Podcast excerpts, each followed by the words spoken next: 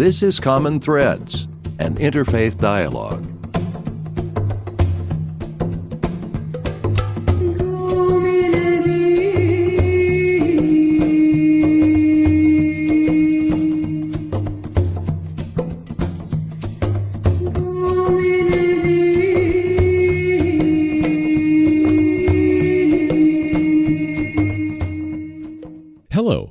Fred Stella, President of the Interfaith Dialogue Association. Welcome to another edition of Common Threads.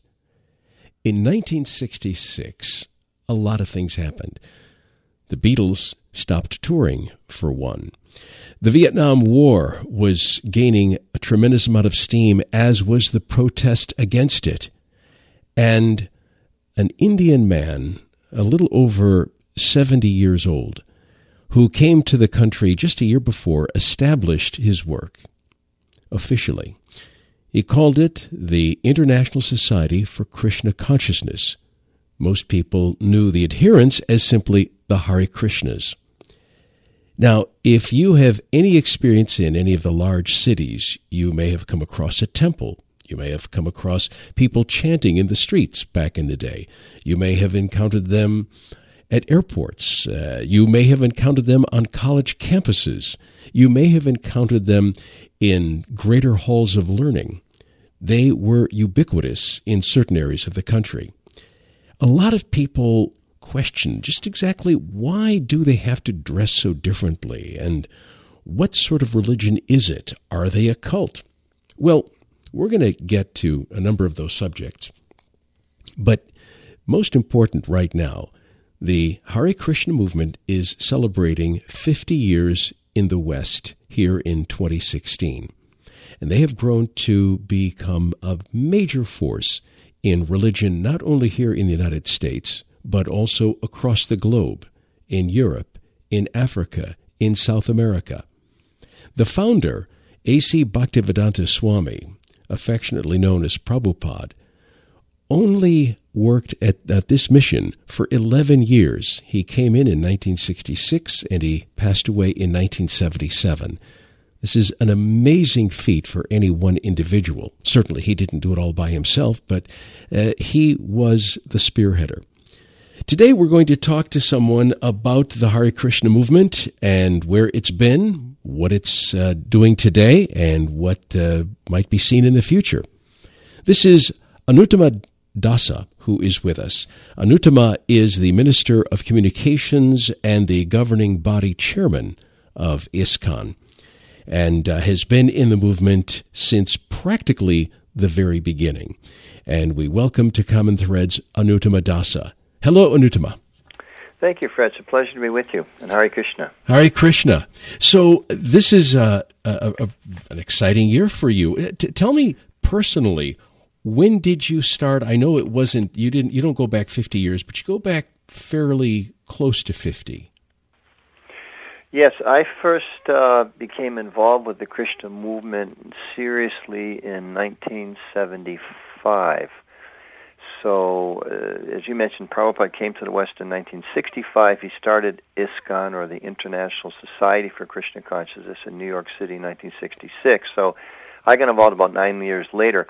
And at that point in time, I, I felt I was pretty junior to these people who have been uh, doing the bhakti yoga practice for 10 years. But in, in hindsight, as you said, I've been there since fairly early on, 1975. And you were initiated by Prabhupada? I was. I was. I I uh, was raised in Michigan and traveled around the country a bit. Settled down in Colorado, and uh, kind of tried out the ashram of the temple there in, in Denver in 1975, and then decided this was an important calling for me. Went to India in the spring of 1966, and then I took what, what we'd say initiation or took formal vows in in the in the Bhakti or the Krishna tradition in the spring of 1976. And I remember in a, a, previous personal conversation that you and I had that you do have some Michigan roots. And, and where are those roots? I was born in uh, Detroit and raised in Southfield. My parents moved to Southfield when I was about seven years old. And I was there all the way through high school. Went to Southfield Lathrop High School, which I heard recently I think is closing or turning into a charter school or something like that. Sadly, it was a great school. and then I uh, I went to University of uh, Michigan State for a couple of years, and I transferred to University of Michigan. Decided that uh, I had kind of a, a deeper calling, and, and and took off out west to see what else I could learn. And so that was my that was the end of my Michigan roots, although I've had family back there for many, many years. And it's interesting because Detroit had uh, a significant uh, uh, representation of ISKCON, but you didn't connect with it here in Michigan, correct? But the very first time I saw Krishna devotees, I was in high school. And it's kind of a funny story. I had no interest whatsoever in religion. But as a senior in high school, we, we had the choice to take some different electives, and I was with a group of people who became very good friends of mine in the first semester of my senior year. And then for the second semester, the bulk of them went to take a religions class, and I think I was signed up for economics or something else. And I went to two days of the economics class and decided, hey, my friends are over there. So I went to the religion class, and it, it was kind of in a, a really powerful experience. I, I'd never studied anything about Hinduism or Buddhism or Judaism or even my own kind of traditional Christianity, though my, my, my family wasn't very religious and it just struck me as some of the more profound things I'd ever studied. And I had a great time; it was a lot of fun. And that was really my first exposure to the Krishna tradition. Then later, when I went to Michigan State, I used to see Krishna devotees sometimes doing their chanting and distributing literature when I was a student. And I'd stop and talk with them. And um, later, moved to Ann Arbor and started going to to the some of their. They had a little like an outreach uh, student center there, and I'd go occasionally for the uh, free vegetarian feast that uh, Steve Jobs talks about. He went to when he was a college student, and uh, later on decided uh, I'd take up the path. But it wasn't here in Michigan. You you didn't make that no, decision until no. Colorado, right? No. Yes. Yes. It's funny though. I have some friends that uh, around the same period of time, late '60s, '70s, decided that they really had a kind of a spiritual urge, and they took off to Nepal or India or whatever. And I wasn't quite a as brave and adventurous soul, but I, I did meet a young woman on the Arboretum, I think, or the Diag, they call it, at University of Michigan in Ann Arbor, who told me if you're really serious about spiritual life, you should go to Boulder, Colorado. So I think that's as much as I could, uh, I had the strength for. So kind of, she, I just met this woman, and you know, we just talked for a few hours uh, on, on, on the common areas of the university. But she was a serious spiritual seeker, and it was the time of my life. I was kind of looking to see what's the next step and and on the basis of of that conversation in Ann Arbor I went to Colorado so I, I owe Michigan a lot both in terms of my upbringing and my and my the spiritual seeds were planted for me there Sure, and, and I hear in the 1970s that uh, the toilets were much better in Boulder than they were in India. That's just what I hear. I don't know. You know, I, I can't guarantee that, but Fred, you're probably right. so, uh, what was it about ISKCON, you were you were clearly up at, at, some point. You turned from someone who was pretty much. Would you describe yourself as a materialist and an agnostic?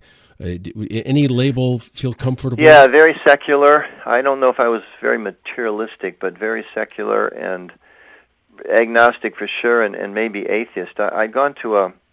I went to a summer camp when I was a child for almost twelve summers in a row, and it was a a Christian church camp, and I liked the camp. Um, you know, in hindsight, I, I, I feel definitely it was very helpful for me and to learn, you know, kind of reinforcing moral codes and and love the outdoors and the whole experience. It was a great great experience, and at the same time, I I kind of felt the religiosity of it that was presented for me at least was was was pretty superficial not that christianity is certainly the teachings of christ certainly are not but just that experience kind of eh, further turned me away from religion. So I was kind of feeling as a young person in the early 70s, hey, the world has got so many challenges and you know, Karl Marx had said that religion is the opiate of the people, and I feel there's some truth to that. Oftentimes, people are told, "Well, just believe in an afterlife, or believe in God, or you know, be glad that God's given you so much, and don't worry so much about what other people have." I mean, that, that that's not the core of the religious teaching, but sometimes it's interpreted that way. And I kind of felt that's was to a certain extent that's what was presented to me, and that kind of made me feel like I think I need to look for some some deeper answers. I want to make the world a better place, and this doesn't seem to be doing that. So that was kind of a turnoff for me, and I, I kept those views pretty much for the first few years in college. What was it about uh, Prabhupada. Again, his official uh, name was uh, A.C. Bhaktivedanta Swami. Uh, de- devotees tend to call him Prabhupada, which what is is that like revered master or something like yes, that? Yes, it, it means one at whose feet other teachers sit. So it, it, it's kind of an honorific term that means you know a great teacher, someone who's who's carrying the message, and we would say carrying the message as a as a servant of God. We're we're, we're theists, so there are some traditions that say, you know, we would say overinflate the position of the teacher the guru, but our understanding is, and we'll talk about this more perhaps as as Vaishnavas in our tradition teaches that um, we're all servants of God. So Prabhupada was was one who was particularly effective, empowered, you might say, uh, to help others reconnect with an understanding that that we're all servants of God and thus we're servants of each other. So in that way, it's a, it's a it's a term for a great teacher, one who helps us reconnect with our with our relationship with God. So clearly, you you had a very wide spiritual menu before you in in the early to mid 1970s. You could go in any direction in this great country of ours where it's uh, it's a spiritual smorgasbord. What about uh, Prabhupada's work brought you in? Well, let me mention first, because I think what you're saying about spiritual smorgasbord is so true. And I, for me, I think it's possibly the most important thing about being an American and one of the greatest things that our country provides us. And it is our very First Amendment. There's many amendments, but it's the first one. I think it's a preeminent one that gives us that freedom to explore different religious faiths and, and to practice and to teach and to share with others. And I, I think that's an e- essential American value that unfortunately is it's under attack in a lot. Of, it's not just an American value; it's a human value, but it's under attack in a lot of parts of the world. So it was very fortunate. And I definitely experimented with a lot of things. I remember for a while, um, you know, I kind of had a mix of, of, of, of different worlds. I, I was working as a bartender and I would get off work at two o'clock and kind of hang around with the rest of the staff members and party till about three, and then I go to sleep, and I'd get up about ten, and I would read the Bhagavad Gita, the principal Hindu scripture. I would read a book that was quite popular in those days called Be Here Now. I would read a little bit of the Bible, and then I'd go walk around Ann Arbor. I'd hang out with what were called Jesus freaks in those days, young people that were kind of trying to follow in the footsteps of Jesus as a wandering mendicant or renunciate, so to speak. And then I'd I went to Buddhist retreats, and I was going to a Methodist church on Sundays, and um, really trying to. I, I had a, a strong sense that there definitely is a calling for every human being, and there's different paths that are offered, different teachings, and they all have some deep value. Some may go more deeper than others, but definitely tremendous value in all those different uh, authentic practices. So I was kind of experimenting a lot, and, and then one of the things I was doing was I started visiting the Krishna temple. I started chanting the mantras, the prayers that the Krishna devotees chant, which in part I felt validated from my exposure to Orthodox Christianity, which talked about chanting on beads and prayer and reciting and repeating God's name. So to me, all the pieces kind of started to fit together. And then I, I left Michigan and traveled around for about two or three months, kind of looking to see what to do. Ended up in Boulder, Colorado and there was an ashram there, a Krishna ashram. So I started spending time with the people from the from the Krishna ashram. Actually, was in Denver, Colorado at the time, and, and again, kind of doing different things. And then decided, well, I think I need to really give this a try. So I, I moved in the Krishna temple. I had not met Prabhupada at that time, but been associated with a lot of his uh, his disciples and member of his of his order, and uh, went and spent some time in the ashram, and, and it all made sense. And I, one thing I can share that the night I did so, I I really wasn't convinced this was what I should do or that this is really the best path for me or anybody. But I remember praying before I went to sleep that night, dear Krishna, dear Jesus, dear Moses, dear Allah, dear Muhammad, whoever you are, wherever you may be, I don't really know for sure who you are, but I've seen and experienced enough to know that definitely there's a purpose in this life beyond just the struggle for existence that we're meant to try to find God. And please consider whatever little bit I'm doing here by trying this ashram situation and giving my heart to it. Please consider that genuine. If you don't want me to be here, please send me somewhere else to go. But I made a vow I'm not going to leave unless I find something better for my spiritual practice. I'm not going to go back to do all the different things I'd found were not very fulfilling in life. I just want to go forward. But if um, you know if I find something more true, I'm going to do that, and I'm going to leave in a minute, and otherwise I'm going to stay. So you know, for me, that was 40 years ago, and I'm I'm still here. When you well, let me uh, before I ask my next question, just remind people that you're listening to WGVU's Common Threads here on WGVU FM 88.5. I'm Fred Stella, and with me today is Anuttama Dasa. He's the Minister of Communications and governing body chairman of the International Society for Krishna Consciousness, and this is their 50th year in uh, in the United States, and well, actually in, in the entire world. That this particular expression of Vaishnavism. Uh, so, when you were there in the in the early days, uh, how did your family react to you taking such a step? That's a very good question. Interesting one too. I think my parents were quite secular. In fact, not just my parents, my whole family. I had, a couple of aunts and uncles that were religious, but generally my family was very secular, and you might say in their case materialistic. I think my my parents came out of the Depression era when there were so many things that they had to do without. They worked very very hard. They got through World War II. They wanted to provide a wonderful thing for their kids, and we know what happened in the 50s and the blossoming of industrialization as far as you know roads and suburbs and you know all the wonderful things that the people were able to provide for their families. And not unlike a lot of young people in that era, I kind of grew up benefiting from all of their sacrifices but also deeply feeling a sense of uh, something was missing in my life. So when I did pursue a spiritual path in life, my parents at first didn't understand it at all. Uh, my father is kind of humorous to look back at it now. Um, within a week of my making this commitment to spend some time in the Krishna temple, he sent me a copy of Time magazine, which to him was kind of like scripture. And he had scribbled across the front of it, "Come back to the real world." And he sent me then an envelope without any letter or anything else and just sent it to my attention the temple address. That was the first thing i heard from my father. And um so they clearly didn't appreciate what i was doing. In fact about a year or two before he came and visited me when i was still living in ann arbor and i remember a very funny conversation over lunch. He told me i was a young man 21 at the time or something. He said your mother tells me you're becoming interested in religion. And i thought wow here's one of those father son talks that we've never had and I said, yes. And, and, and I said, why do you ask? And he said, because I just want to let you know, I don't think you're cut out for it. You know, going to hospitals and visiting old ladies and doing funerals, it's not your thing. and, you know, I really appreciated him coming to have that conversation with me, but, um, you know, perhaps in his mind I was just being kind of idealist, but I'm thinking like that's not what Buddha was talking about when he told people to, you know, seek the truth, and that's not what Jesus was talking about. It's not what Krishna was talking about the Bhagavad Gita. They're talking about trying to understand, you know, who I am and what's the purpose of this world, and is there life after death, and why is there suffering? You know, those those are the things I'm trying to figure out, and I really wasn't planning on a, a life visiting people in the hospital. Those those are certainly good callings, but that, that wasn't my idea of religion. Now later, you know, having said that, it's interesting. A few years later, my parents would would I was still in Denver. They'd drive out. My parents retired. They come out every year. We we spent about a week together, and sometimes I'd come home for the for the for the for the holiday season, Christmas, New Year's, and all that. And later on, my parents both told me with some sense of pride. They said, "Of all our children, you're the happiest."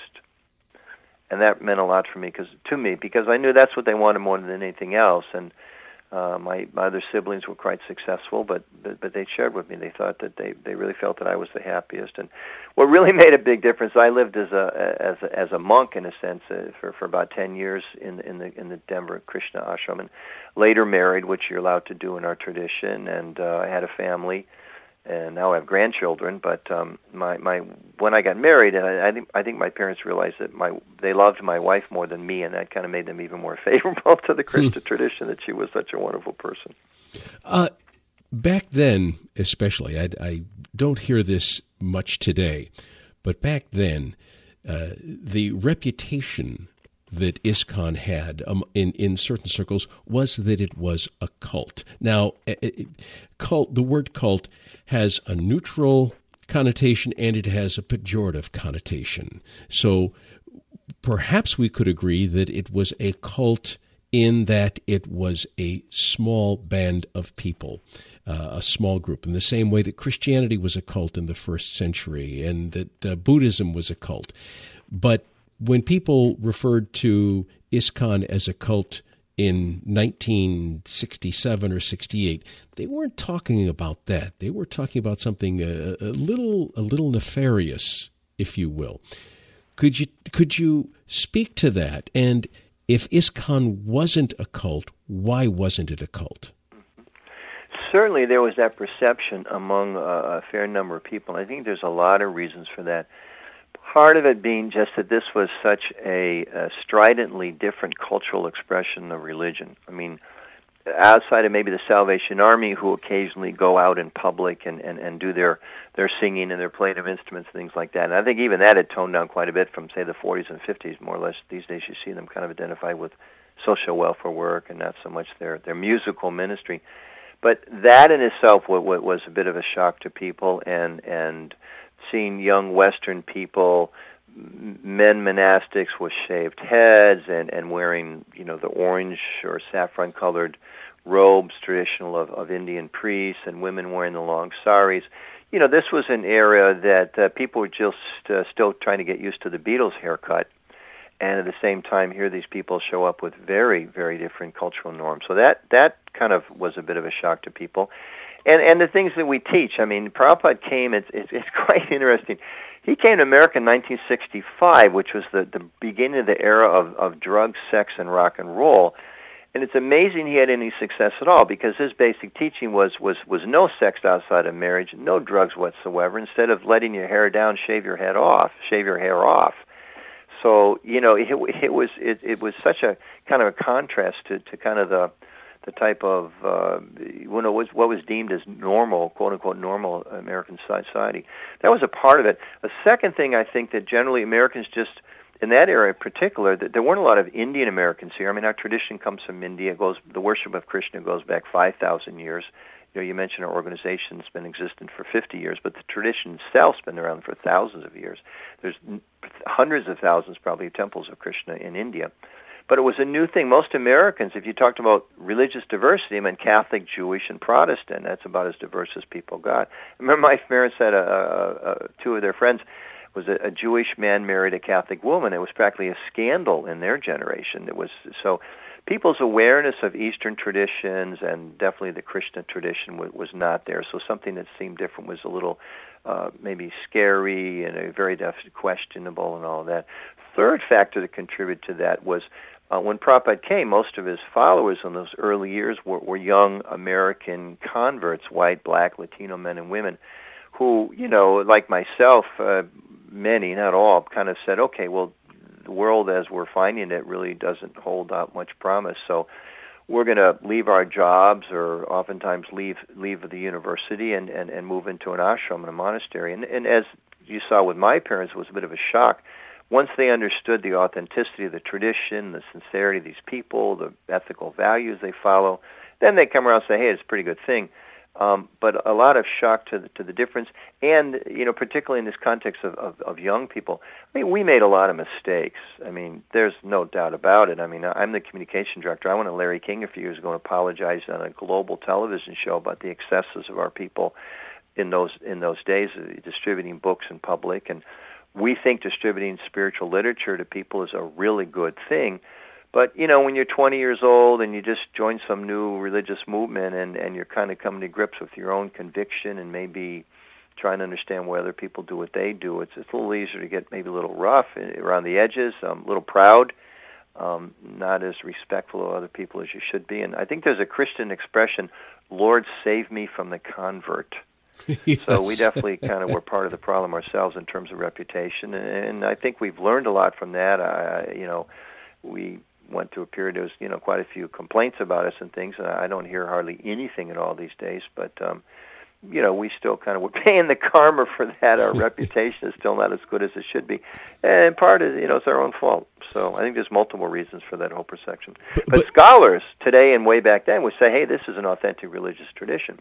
Exactly. Um yeah I mean there there's there's there's there's a there's a reference there's one famous book um a scholar named um, A.L. Basham. He's passed away now. He wrote a book called The Glory That Was India.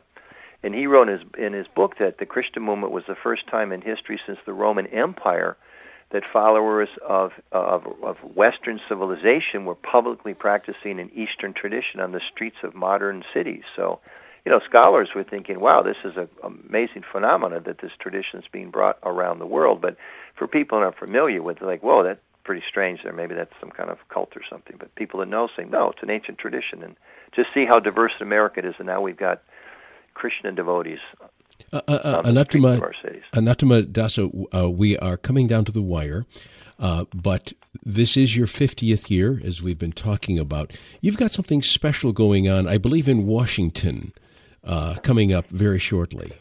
There, there's a few things. We, we've been having celebrations all year long, all around the world. The, the Prime Minister of uh, the UK just came and inaugurated a new temple just a few weeks ago outside of London, and they had a big event in Calcutta. They filled a stadium twice with I think totals about 35,000 people. Big celebration there.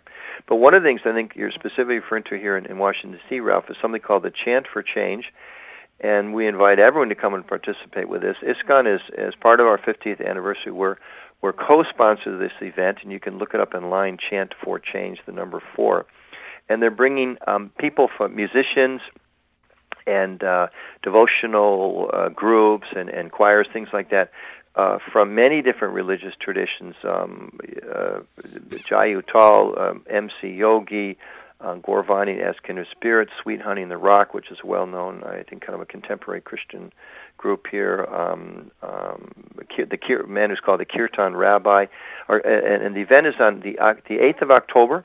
It's a Saturday, and the location itself is special. It's on the uh, right in front of the Lincoln Memorial, right where um, Dr. Martin Luther King gave his famous uh, "I Have a Dream" speech.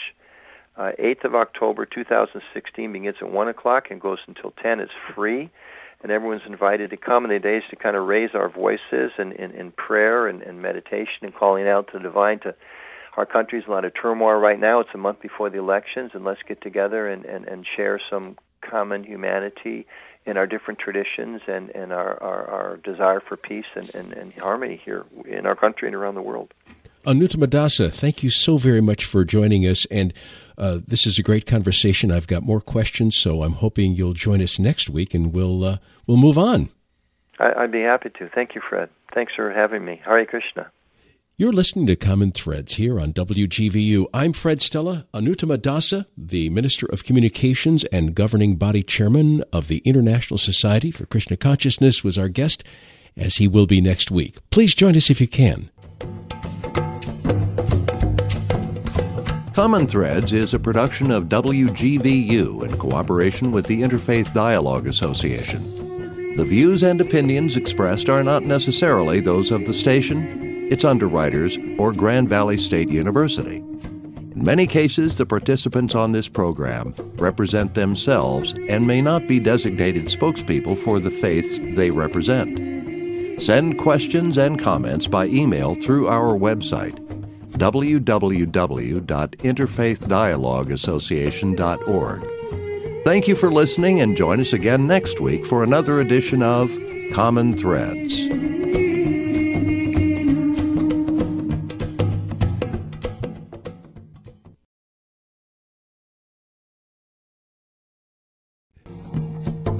This is Common Threads, an interfaith dialogue.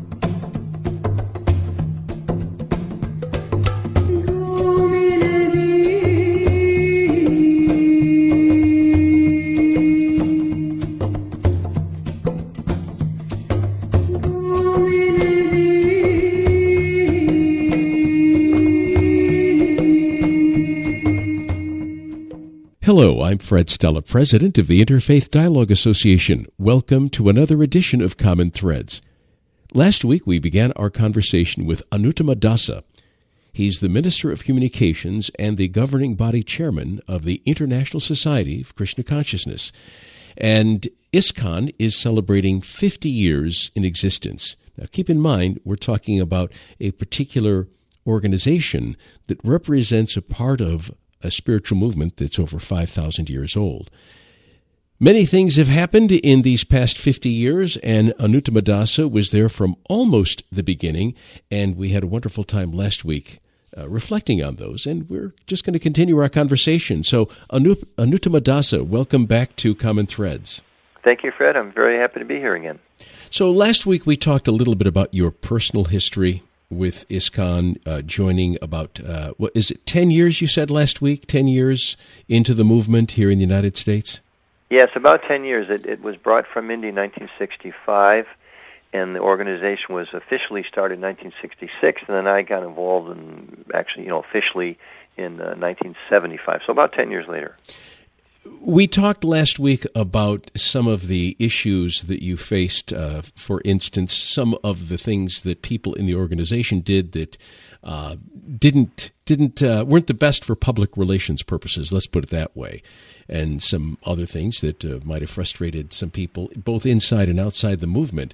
But one thing that I've noticed that Prabhupada himself, the the founding guru, uh, A.C. Uh, A.C. Bhaktivedanta Swami, whom we talked about last week. Uh, you you uh, affectionately refer to him as Prabhupada.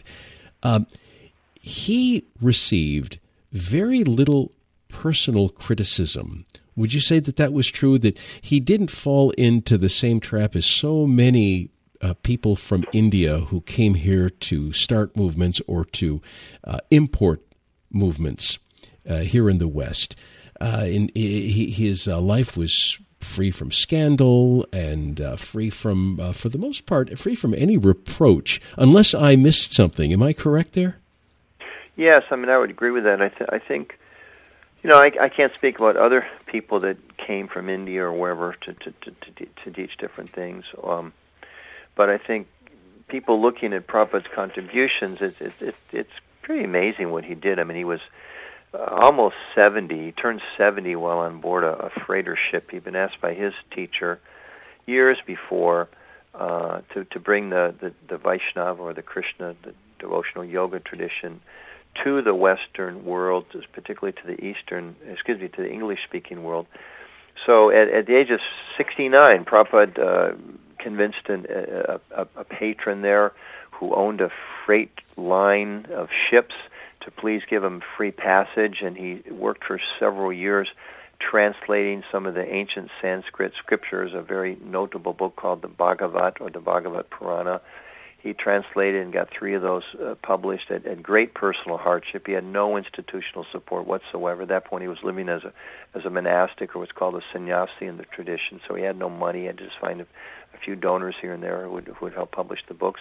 And then what he had is, is, is, is his three volumes of books translated. He came on board the ship to the west. He had literally seven dollars worth of rupees, which when he arrived were useless because you couldn't change rupees into dollars in those days. And he had an agreement to, to, to stay with, uh, with uh, the home of, of a man whose father had met Prabhupada in India. So he had a 30-day stay. Again, no money, no institutional support, really no context. And from there, he stayed, got a sense of what the American culture is about, went to New York City, um, for a period lived on the Bowery, had no financial support whatsoever, and really, really struggled. A lot of personal sacrifice, and then started this fledgling movement in New York's Lower East Side with some young followers that were interested in yoga and meditation, and anything from the East.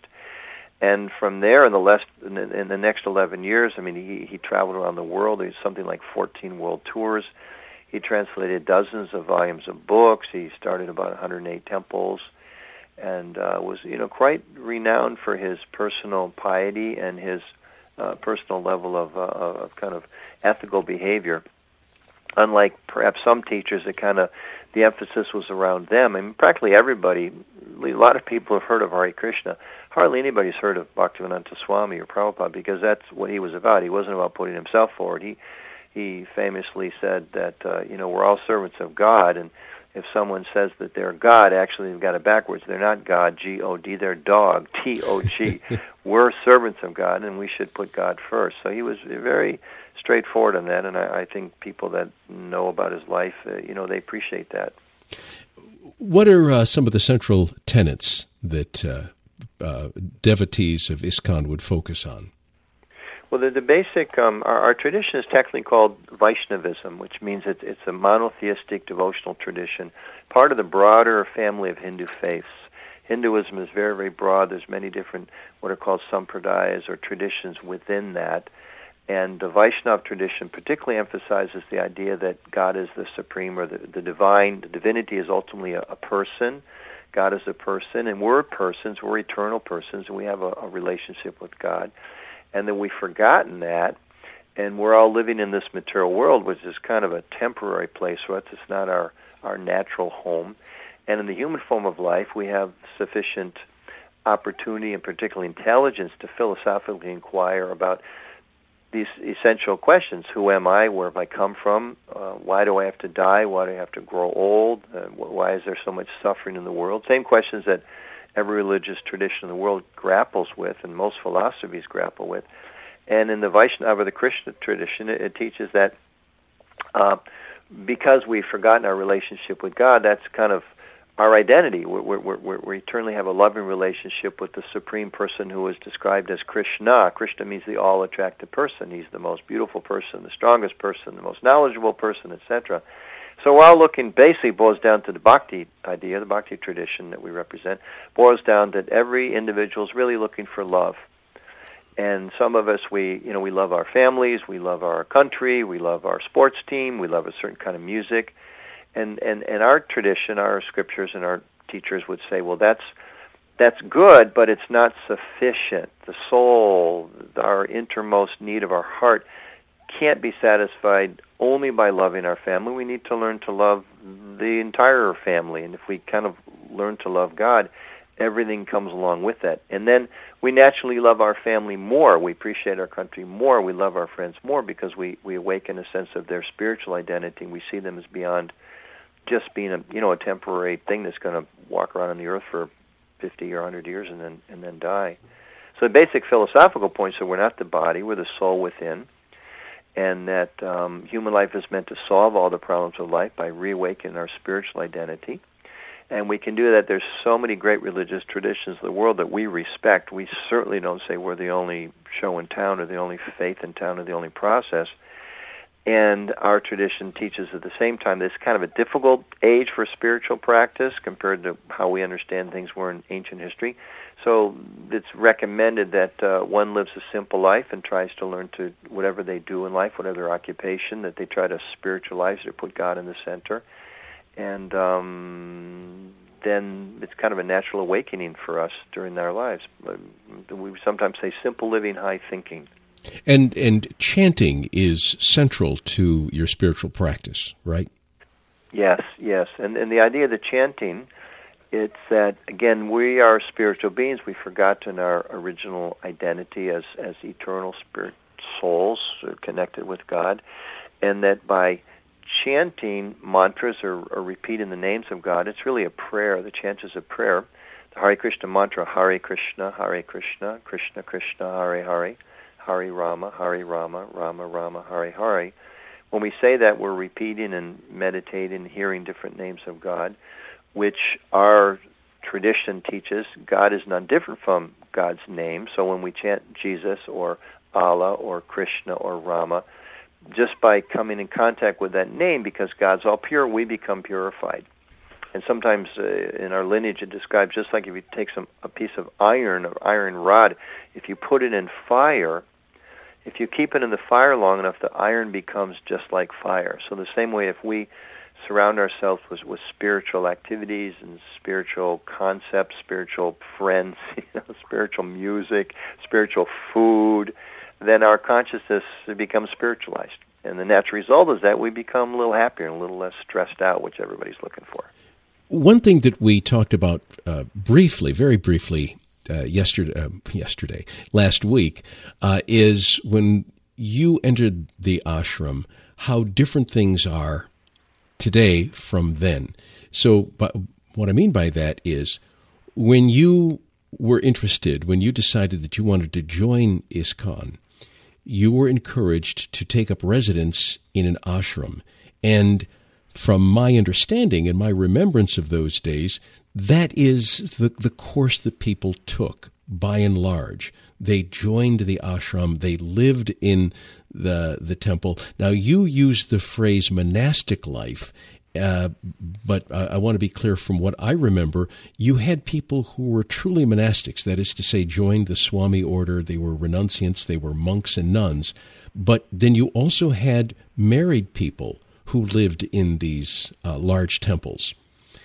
And yes, in, in, in yeah. the earliest years, not so many married people. It was a lot of young men and women who were single, who were you know practicing what's uh, technically called a brahmachari or brahmacharini life, roughly parallels to monastic uh, life, although not reclusive in, in that sense. Uh, but you know, a, a life of celibacy and focusing one's life on prayer and, and, and spiritual service and things like that. Uh, very much that was kind of the demographic demographics of the early years. But but soon on, I would say probably early 80s, a lot of those young people decided, hey, let's get married and, and, and raise a family, which is definitely part of the Krishna tradition. It's not that it's just a a, a, a, a tradition for, for, for you know renunciates or, or single people or priests and monks like that. So more and more people deciding to get married, and then naturally over time, many people became involved with the with the Krishna movement, with the Hare Krishna Society, and said, "Hey, you know, I'm happy being a lawyer, a doctor, or driving a truck, and I just this is going to be my religion. That I'm going to come to the temple once a week, or once a month, or once a day." So today, if you were to visit a Krishna temple, say I live in in Washington D.C. now, and uh, we just had what's our major holiday of the year, which is Krishna's birthday. It's called Janmashtami, just a couple weeks ago and it's a big event. Um, you know, we've got quite a few acres of property here, and we we host about ten thousand people, and um, those certainly are not people all living in in, in an ashram or, or in renunciate status of life. You know, again, they're they're working people, they're members of our congregation.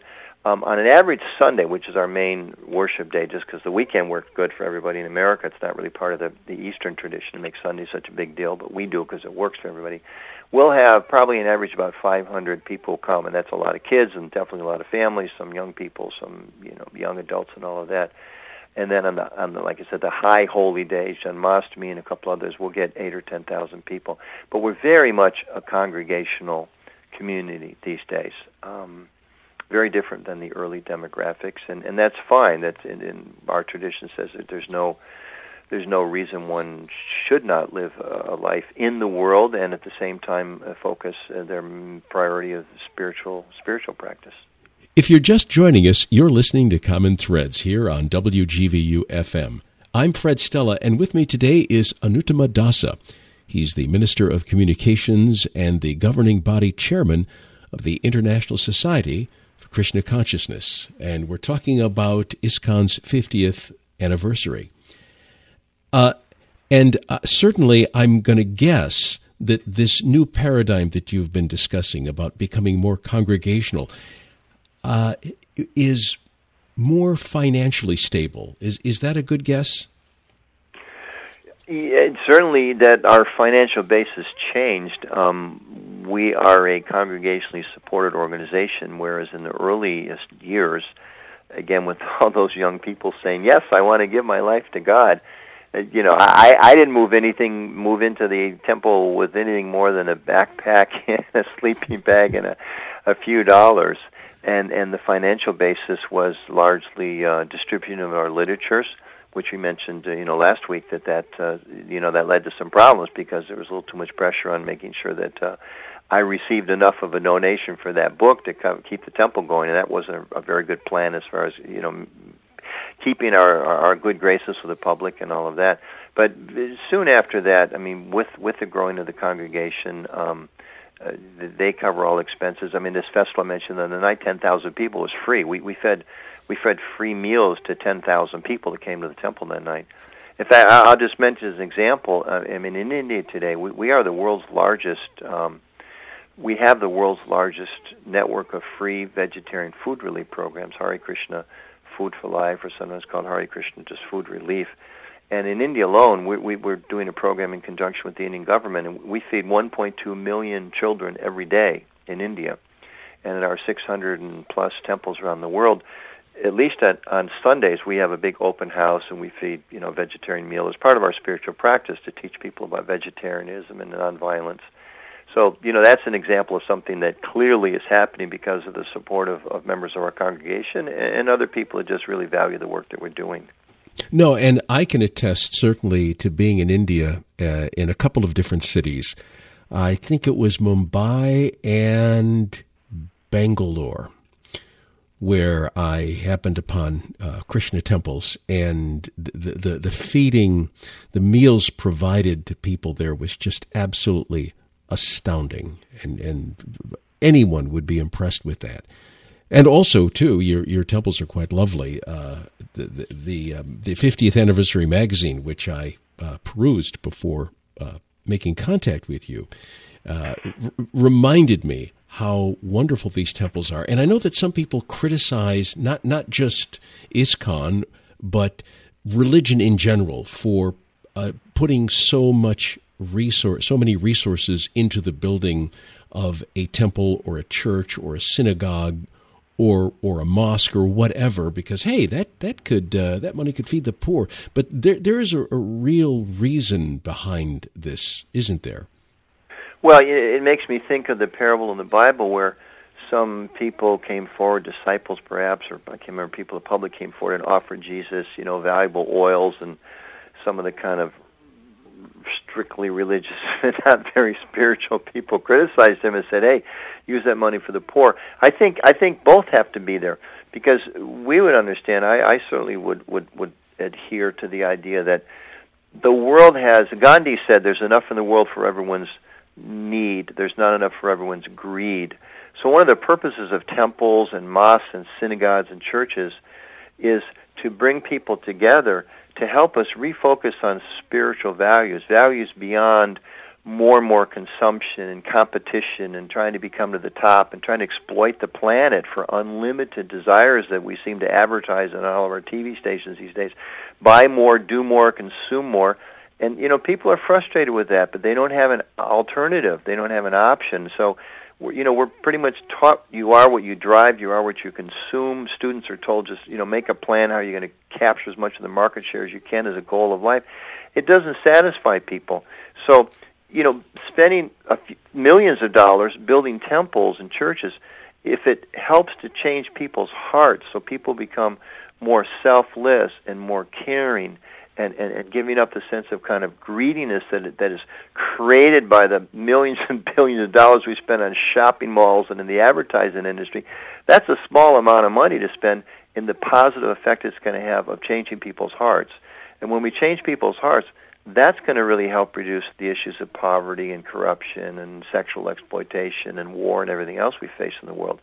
So I would argue it's a very small investment. I mean, certainly there's organizations that may be take advantage of that or maybe aren't pulling their weight as far as really helping to change people's hearts. But that's the purpose of religion, as, as far as I understand. Looking back uh, uh, several years when I remember being introduced to uh, the, the Hare Krishna movement, I seem to recall that as soon as you became interested in taking this as, as your personal path, there were some things, some some behaviors that were requested of you, and uh, they, they seemed fairly non-negotiable. For instance, uh, to give up all intoxicating drinks, uh, to refrain from gambling, uh, and uh, sexual restraint was, of course, very important. And I seem to remember that not only was it uh, restraining to the restraining sexual expression uh, uh, unless you were married, but it was also very uh, close to the Catholic understanding of even within the parameters of marriage that sexual expression should be for procreation only. If someone comes to the comes to the temple for the first time, uh, or or somehow engages with uh, Krishna de- de- devotees, and they are interested, can they still associate? Can they still partake if they're not ready to make those significant sacrifices? yeah, absolutely, absolutely. I mean, we're we're a very open community, and we have. You know, I mentioned our Sunday feast programs. We do huge festivals around the world. In Washington D.C., we're part of the Independence Day Parade. In Los in New York, we have a huge parade down Fifth Avenue, and they end up at one of the big parks there, or all day event. Invite people come and appreciate the dance and sharing the music and learn how to chant and have some vegetarian food and like that. So it, very much our understanding is that, again, as I mentioned before, that, that, that our life is meant to help us make gradual steps. Our spiritual society should help us, and our life is meant to make gradual steps towards towards God, towards Krishna. And the main thing we would just tell people is is to associate with spiritually minded people and we would encourage them to try the process of mantra meditation or chanting. It doesn't matter what name of God you believe in. If you believe in Jesus, chant Jesus' name or try the Hare Krishna mantra and see if there's some effect there, if it doesn't help you become more peaceful and, and helps you really get a sense of some deeper meaning in life. And then for those that are gradually become a little more serious, probably one of the next things we encourage people is, is become a vegetarian. That's a, a principle very important for us because we feel that part of the reason there's so much violence in the world is because we cause so much violence. And we do believe, as Jesus said, you know, an eye for an eye and a tooth for a tooth. And the Vedas, Vedic scriptures of India, talks about karma. If I do good things, I get good things back. If I do bad things, I get bad things back. So I don't even know how many billions of animals are killed every year. And and then people wonder, well, why is there so much violence in society? We would say, well, you know, you sow what you reap, and maybe we should try to be a little less violent. So we would say, become a vegetarian. At least, you know, move that way. Stop eating red meat on Thursdays. you know, make some progress in that way. And, and, and the reason for these these principles that you mentioned is because we have what we call the four pillars of spiritual life or religious life, which is truthfulness, cleanliness, mercy, and austerity or self-discipline. So we we believe that things like um, uh, no intoxication helps us lead a more disciplined life. You know, when people, and it's not just we avoid intoxicating drinks, we avoid smoking, snorting, whatever. We don't do any kind of intoxication because uh, we want to kind of keep our heads clear to focus on the more important things in life. And frankly, I mean, I went to college. They did the whole thing. I mentioned last week I was a I was a bartender for a while, and that was in the '70s. So drugs were plentiful they don't satisfy and they and they really i think you know these days we know them they kill brain cells and they they don't clear our minds they fog our minds. And we think our life's too short and our time is too precious and we should keep a clear mind and focus on more important things in life. So cleanliness truthfulness mercy mercy no meat eating like that. I noticed too that uh, uh, of course you have cow sanctuaries and communities where the living really is simple. Uh, it, it, talk about that. Have you ever had any experience uh, living in, in those conditions? Not an extended period of time, but I visit many of our eco communities around the world, and that was that was part of Prabhupada's vision, because he really was a little bit of a maybe prophet that that the current pace of material consumption can't can't sustain itself and, and now we see kind of the fruits of that. People are talking about buying your food local and all those different kind of things. So Prabhupada really was an advocate of that in the in the 1970s, saying we really need to get closer to the land and and live a more simple life. So in many places around the world now we have eco communities. There's a very large one in Hungary that's getting a lot of support and attention from the whole European Union because it, it's kind of an example of how we can live closer to the land um, in India, there's several communities. In, in, in North America, there's quite a few farm communities that are focusing on, on eco-friendly ideals, as, as we also try to do so in the cities, but particularly in, in these rural environments. And you mentioned the cow. We believe that the, that cows shouldn't be killed. We don't think any animal should be killed, but especially the cow because we see the cow um, is a very peaceful animal. In traditional agrarian societies, you know, cow cow dung is a fantastic fertilizer, beats any chemical that's ever been made. And um, you know, the cow is just a gentle creature who gives her milk freely. And by nature's design, calves can't even consume all of the milk that's produced from the cow. So we would say we believe this is kind of God's gift to humanity that the cow, we take care of the cow, the cow takes care of us. We take care of the earth, the earth takes care of us. We try to serve God, God takes care of us. We just have a couple of minutes left, Anuttama Dasa. So uh, last week you mentioned a wonderful event. It certainly sounds wonderful that's coming up in October. Tell us about that. Okay, great, uh, Fred. It is. It's a wonderful event. It's called Chant for Change. And anyone would like to get a little more detail, you can look on the website, chant and then the number four change. It's going to be held in Washington, D.C. on the 8th of October, which is a Saturday begins at 1 o'clock and goes till 10 p.m. And it's being held on the steps of the Lincoln Memorial, the same place where Dr. Martin Luther King gave his famous I Have a Dream speech. And the idea is to have people come together from all different spiritual backgrounds or, or no spiritual background, just an interest in coming together and to kind of express our shared humanity with chants and music and prayers um, calling for peace, calling for a sense of calling out the divine to please uh, give us guidance in these times, and really kind of express a sense of our shared humanity. So there's um, a lot of uh, people that perform it's called kirtan, devotional music coming out of India. There's uh, groups, uh, the Juggernauts with Gauravani, uh, Jai Uttal, uh, Sweet Honey in the Rock, who is, I, I believe, a Christian-oriented group, very popular in Washington D.C. There's a Jewish uh, a musician that calls himself the Kirtan Rabbi. He's quite well known. And people from all kinds of different traditions, Native American traditions, Baha'i traditions, different Christian traditions, coming together to chant and, and ask for let's have a change, maybe not so much in the political order, but a, a change in our hearts.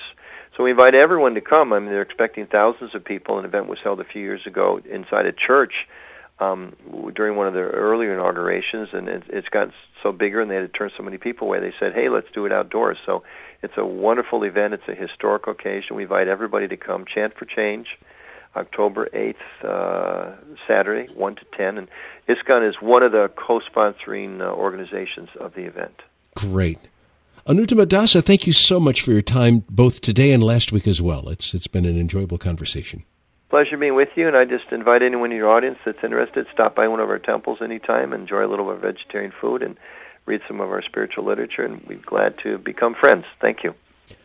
Anuttama Dasa, Minister of Communications and Governing Body Chairman of ISKCON, celebrating their 50th anniversary. I'm Fred Stella. This has been Common Threads. Please join us again next week on WGVU. Common Threads is a production of WGVU in cooperation with the Interfaith Dialogue Association. The views and opinions expressed are not necessarily those of the station, its underwriters, or Grand Valley State University. In many cases, the participants on this program represent themselves and may not be designated spokespeople for the faiths they represent. Send questions and comments by email through our website www.interfaithdialogueassociation.org. Thank you for listening and join us again next week for another edition of Common Threads.